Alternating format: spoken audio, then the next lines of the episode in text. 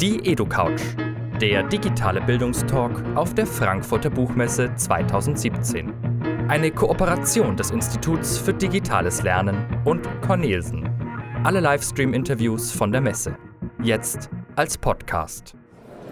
So, willkommen zurück auf der EduCouch, live von der Frankfurter Buchmesse. Das Institut für digitales Lernen, diesmal zum ersten Mal in Kooperation mit dem Cornelsen Verlag, kümmert sich auch dieses Jahr wieder im Livestream um Bildungsthemen. Heute freut mich ganz besonders Herr Dr. Raphael Ball auf, auf der EdoCouch, der Direktor der ETH-Bibliothek in Zürich. Und äh, ich freue mich und ich formuliere bewusst ein bisschen überspitzt, heute einen echten Buchkritiker auf der Buchmesse zu haben. Also einen Bibliotheksleiter, der, wenn man es ganz scharf formuliert, Bibliotheken abschaffen möchte. Oder würden Sie sagen, habe ich was falsch verstanden? Ja, vielen Dank für die Einladung. Ich freue mich auch, äh, Herr Soratzki, hier bei Ihnen zu sein, äh, auf dem Sofa. Sie haben mich natürlich falsch verstanden. Äh, ein Bibliotheksleiter, der Bibliotheken abschafft, hat ein gewisses Problem. Aber ein Bibliotheksleiter, der Bibliotheken so weiter betreibt, wie sie seit 200 Jahren betrieben worden sind, ist der richtige Bibliotheksleiter. Der wird Bibliotheken weiterentwickeln können, der wird Sorge dafür tragen können, dass die digitale Welt äh, auch in der, in der, Bibliothek umgesetzt werden kann, mhm. dass die Digitalität äh, Einzug hält in die Methoden, die Prozesse, in die Produkte, in die Dienstleistungen der Bibliothek.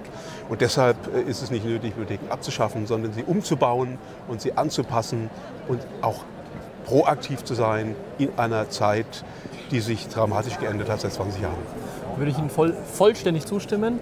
Was genau bedeutet es konkret? Also wie muss sich eine Bibliothek und damit auch die Wissenschaft auf dem Weg zum Ende des 21. Jahrhunderts verändern, um zukunftsfähig bleiben zu können? Was konkret muss da passieren? Also Hatzke, ich bin ja nur der Spezialist für wissenschaftliche Bibliotheken. Ja. Für öffentliche Bibliotheken kann ich nur allgemeine Aussagen ja. machen. Wenn wir uns über wissenschaftliche Bibliotheken und über die Wissenschaft unterhalten, dann müssen wir sagen, nicht die Bibliothek und die Wissenschaft verändern sich, sondern die Wissenschaft ändert ihre Kommunikation. Und bisher war es so, dass die Bibliotheken das Endergebnis der Wissenschaftskommunikation, nämlich ein Paper oder ein Buch oder eine Datenbank oder einen Konferenzvortrag archiviert haben, aufbereitet haben, zur Verfügung gestellt haben. Das war das bisherige Geschäftsmodell. Und das funktioniert 300 Jahre. Und es funktioniert jetzt nicht mehr, weil die Wissenschaft sich verändert und weil die Kommunikation sich verändert, wie Wissenschaftler miteinander umgehen. Und deshalb gibt es neue Produkte in der Wissenschaftskommunikation, neue Formen der Mitteilung, der Kommunikation, der Auseinandersetzung mit den Resultaten. Und deshalb stellt sich für Bibliotheken die Frage, welche dieser Produkte, welche dieser Ergebnisse wollen wir in Bibliotheken einbauen, wollen wir aufnehmen, wollen wir weiterverarbeiten, wollen wir, so ist der Fachausdruck, eigentlich als Content Curation betreiben und was ist nach wie vor für uns uninteressant, weil es innerhalb der engen Wissenschaftscommunity bleiben soll. Also super spannende Fragen. Ich verspitze mal ein bisschen heute so ein Prozess der Veröffentlichung.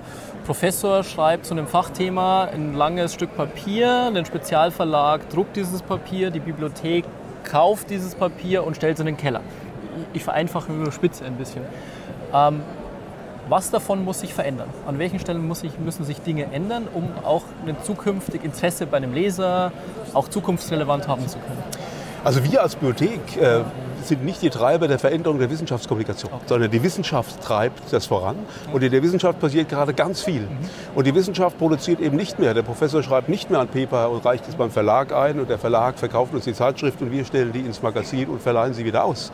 Das war tatsächlich bisher so. Sondern der, der Professor hat äh, im Idealfall eine Plattform, wo er international, kollaborativ mit seinen Kolleginnen und Kollegen weltweit kommuniziert, wo er die Ergebnisse Stück für Stück weiterentwickelt, seine Forschung, wo sie revidiert werden, wo neue Inputs kommen. Äh, er hat einen Blog idealerweise, in dem er seine Ergebnisse noch mitteilt. Er twittert vielleicht sogar und auch irgendwann schreibt er auch mal ein Paper, aber vielleicht gibt es auch ein Dokument, was ein sogenanntes liquides Dokument ist, sozusagen ein Blick in, dies, in die Welt des Perpetual Beta. Und plötzlich stellen sich Bibliothekarinnen und Bibliothekare die Frage, was machen wir damit? Ist der Blog nun ein Ergebnis der Wissenschaftskommunikation? Sollen wir den archivieren, weiterentwickeln, erschließen, ausleihen, zur Verfügung stellen, online schalten? Sollen wir vielleicht die Plattform, die er betreibt, irgendwie archivieren als Ergebnis von seinen äh, Forschungen? Oder aber äh, ist das tatsächlich auch noch informelle Wissenschaftskommunikation, die nur in die Wissenschaft gehört und dann wissen wir gar nicht mehr als Bibliothek, was wir aufnehmen sollen. Das ist die Revolution, die momentan stattfindet. Und hier haben wir noch keine endgültige Antwort, weil wir auch noch keine endgültige Antwort haben auf die Frage, was ist eine Veröffentlichung? Das ist die grundlegende äh, Erkenntnis- und informationstheoretische Frage. Auch dieser Begriff hat sich dramatisch verändert. Früher gab es eine klare Trennung zwischen der informellen und der formalen Wissenschaftskommunikation. Die informelle Wissenschaftskommunikation war die, die innerhalb der Wissenschaft blieb. Das war das Telefonat, das Gespräch unter Kollegen, das war mal ein Brief, äh, das war die Auseinandersetzung auf einem Doktorandenkolloquium. Hat niemanden interessiert. Die Verlage nicht, die Agenturen nicht, die Bibliotheken nicht. Nur wenn der Wissenschaftler sagte, jetzt mache ich aus meinen Ergebnissen ein Paper oder ein Buch, schreibe das endgültig, Abschlussversion, scharf gestellt, jetzt wird es veröffentlicht und dann wird es auch nicht mehr verändert. Dann kamen die Verlage ins Spiel und dann kamen auch die Bibliotheken ins Spiel. Diese klare Trennung zwischen distinkt, äh, diese distinkte Trennung ist aufgehoben und wir haben inzwischen ein Kontinuum. Und das macht uns Schwierigkeiten. Das bietet große Chancen für die Wissenschaft, für die Art, wie man miteinander umgeht, macht uns aber ganz große Schwierigkeiten zu definieren, was gehört in die Bibliothek, was gehört nicht in die Bibliothek. Kann ich das so zusammenfassen, dass es im Endeffekt darauf rausläuft, zu kuratieren und zu kommunizieren? Oder reicht es noch nicht? Das Wort kommunizieren ist sicherlich noch, äh, ist, ist noch viel zu sehr unterbewertet. Äh, wir, wir, haben ja auch in der Industriegüterproduktion und in der Konsumgüterindustrie das Thema, dass, dass Produkte und Kommunikation darüber zunehmend zusammenfließen. Ähnlich ist es in der Wissenschaft. Also wir haben den Content, der produziert wird, der kuratiert werden muss und der in seiner Form schon multimedial und nicht einheitlich daherkommt. Das ist die erste Herausforderung. Die zweite Herausforderung, es gibt Kommunikation über diese Inhalte in den verschiedensten Formen, in erster Linie digital, die auch zunehmend für den Wissenschaftler relevant werden. Es ist für die wissenschaftliche Karriere einer Einzelperson, es ist für die Karriere und Entwicklung einer Institution auch relevant, ob sie wahrgenommen wird in der inneren oder engeren Community, in der weiteren oder auch in der allgemeinen Öffentlichkeit. Da werden verschiedene Kanäle bedient. Auch das wieder muss man berücksichtigen, kann man messen, kann man einfließen lassen in das Gesamtsystem Wissenschaftskommunikation. Und das macht die eigentliche Herausforderung komplett. Darf ich so zusammenfassen, dass die Bibliothek die Aufgabe hat, auf individuelle Fragestellungen von Wissenschaftlern oder interessierten Laien oder wem auch immer zugeschnittene Antwortformate oder Materialausgaben zu liefern. Darf ich das so zusammenfassen? Ich würde noch ein bisschen ausholen. Die Bibliothek ja? hat zuerst mal die Aufgabe zu schauen, was passiert gerade in der ja. Wissenschaft. Zu schauen, welche Ergebnisse und in welcher Form, in welchem Medium, welchen Träger oder auf welchen Plattformen diese Inhalte zur Verfügung gestellt werden oder genutzt werden. Sie hat dann die Aufgabe, diese Inhalte angemessen abzugreifen zu prozessieren und, und das ist das Neue für Bibliothek, anzureichern. Mit den vielfältigen Informationen, so wie Sie es gesagt haben, die es irgendwo gibt, die man ergänzen kann, die es im Netz gibt, die es auch vielleicht hinter der Paywall gibt, äh, um daraus als Bibliotheksdienstleistung ein maßgeschneidertes Angebot, so wie Sie sagen, auf eine Frage des Wissenschaftlers oder der Wissenschaftlerin oder des Nutzers, des Studenten oder der Studentin zu geben. Das heißt nicht mehr nur Dokumente zur Verfügung zu stellen, sei es analog oder, oder, oder digital, das ist dann kein echter qualitativer Unterschied mehr, sondern, wenn Sie so wollen, mit einem etwas abgedroschenen Wort, äh, Lösungen anzubieten. Solutions, wie man heute so im Englischen sagt. Das ist im Prinzip eine der Aufgaben, auf die wir uns vorbereiten, aber in der wir noch nicht wirklich weit sind. Äh, aber es ist auch ein Thema, auf das sich Verlage vorbereiten. Auch Verlage werden künftig sehen, dass die klassische Form des Publizierens, obwohl wir momentan ein riesen Massenproblem haben, trotzdem wirklich zurückgeht bzw. sich ändert. Und dass auch Verlage wissen, überlegen, was sie den Bibliotheken in zehn Jahren verkaufen wollen.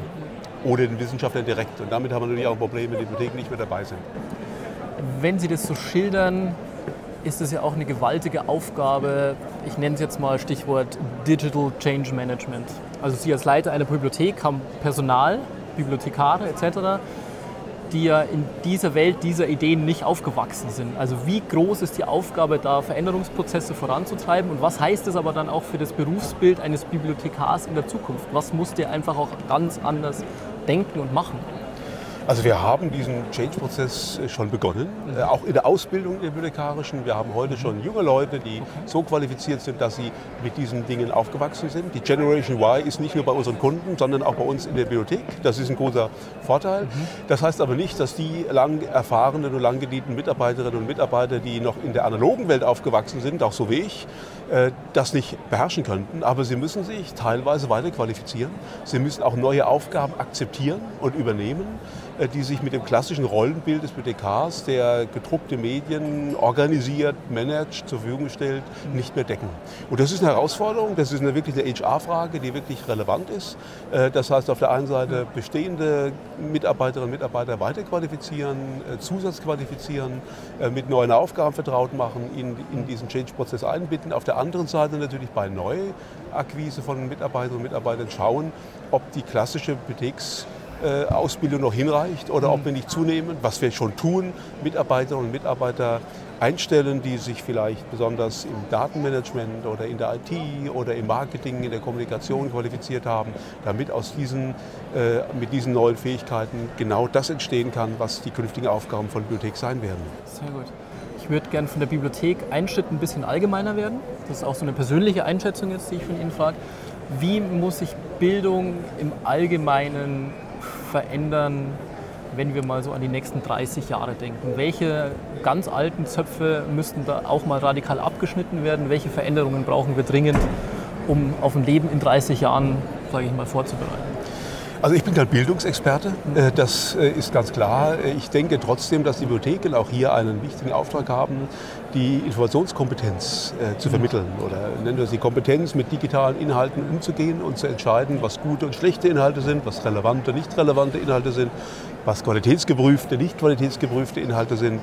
Das Stichwort Fake News ist aktueller denn je und macht die Bedeutung von einer neutralen Instanz äh, die versucht eben nicht äh, Falschinformationen bewusst in Umlauf zu bringen, sondern bewusst nur geprüfte Informationen in Umlauf zu bringen, wichtiger denn je. Da haben Bibliotheken ganz plötzlich durch Staatsmänner in dieser Welt wieder eine neue Aufgabe bekommen äh, oder eine wichtigere Bedeutung. Das ist zwar schade, dass das nötig ist, aber gleichzeitig zeigt es, wenn es nicht der eine, dann wäre es der andere gewesen. Die Fake News sind ein Thema, mit dem wir uns auseinandersetzen müssen und das ist auch ein Thema für Bibliotheken. Gleichzeitig, und da möchte ich einen kleinen Blick werfen in die Bildung äh, im universitären Bereich äh, arbeiten wir zum Beispiel mit, für die Unterstützung der Studierenden mit Software, mit Systemen, mit Bildungsmaterialien, die weit über das klassische Lehrbuch, sei es gedruckt oder elektronisch, hinausgehen. Wir haben Software, die von Dozenten genutzt wird, um den Lernfortschritt der Studierenden zu überprüfen, anzuschauen. Da haben wir sicherlich noch Potenzial, da passiert sicherlich noch viel. Und da werden wir sicherlich in 20, 30 Jahren ganz andere Möglichkeiten haben, wie Studierende in einem, äh, das fantasiere ich, in einem, in einem Learning Space interaktiv miteinander umgehen, äh, analoge gedruckte Materialien nutzen, äh, miteinander kommunizieren, gleichzeitig virtuell lernen, sich verschiedene Inhalte neu kombinieren, Dinge vorbereiten, diese sogenannten Splitted Classroom, dass man sozusagen virtuell Dinge vorbereitet und in den eigentlichen Präsenzzeiten, die immer wertvoller werden, mhm. weil sie teurer sind, weil sie aber auch qualitativ wertvoller sind, dann wirklich echte Interaktion haben und nicht nur Banalitäten oder Recherchen machen, sondern das eben virtuell vorbereitet wird. Da kann sicherlich viel passieren und äh, äh, Stichwort Blended, Blended Learning ist natürlich auch noch ein Thema, äh, dass man hinschaut, wo sind analoge Medien noch sinnvoll und es gibt ja in der Lernforschung auch den, die, die Tendenz zu sagen, das gedruckte Medium ist für das Erlernen von Sprache zum Beispiel bei Kindern gar nicht so unrelevant. Äh, und die iPad-Klassen äh, werden aktuell gerade erforscht, wie effizient und sinnvoll und effektiv sie vor allem sind. Äh, oder ob nicht doch das Lernen in klassischen gedruckten Dingen weiter sinnvoll sind. Wie gesagt, ich bin kein Bildungspolitiker, aber das müssen wir beobachten. Klar. Und wir müssen entsprechend reagieren. Aber für mich ist es wichtig, dass die Kompetenz mit diesen Inhalten, aber auch den Medien umzugehen, auch von der Bibliothek bereitgestellt, vermittelt und unterstützt wird so wie Sie das schildern, ist natürlich dann die Bibliothek ein ganz, ganz anderer Ort als der, den wir gerade noch vor uns haben. Das gedruckte Buch spielt da relativ wenig Rolle in dem Gesamtraum, aber kann natürlich eine Rolle spielen.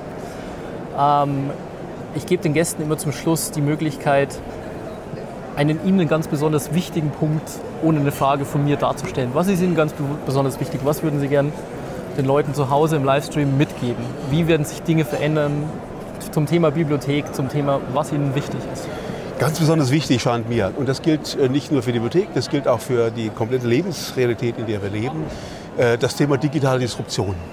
Das heißt, wir müssen aufpassen, dass wir die qualitativen Unterschiede, die Digitalität bietet, nicht äh, übersehen, und dass wir aus der Vergangenheit kontinuierlich fortschreiben in die Zukunft. Denn das ist dann, führt in die sogenannte Analogiefalle.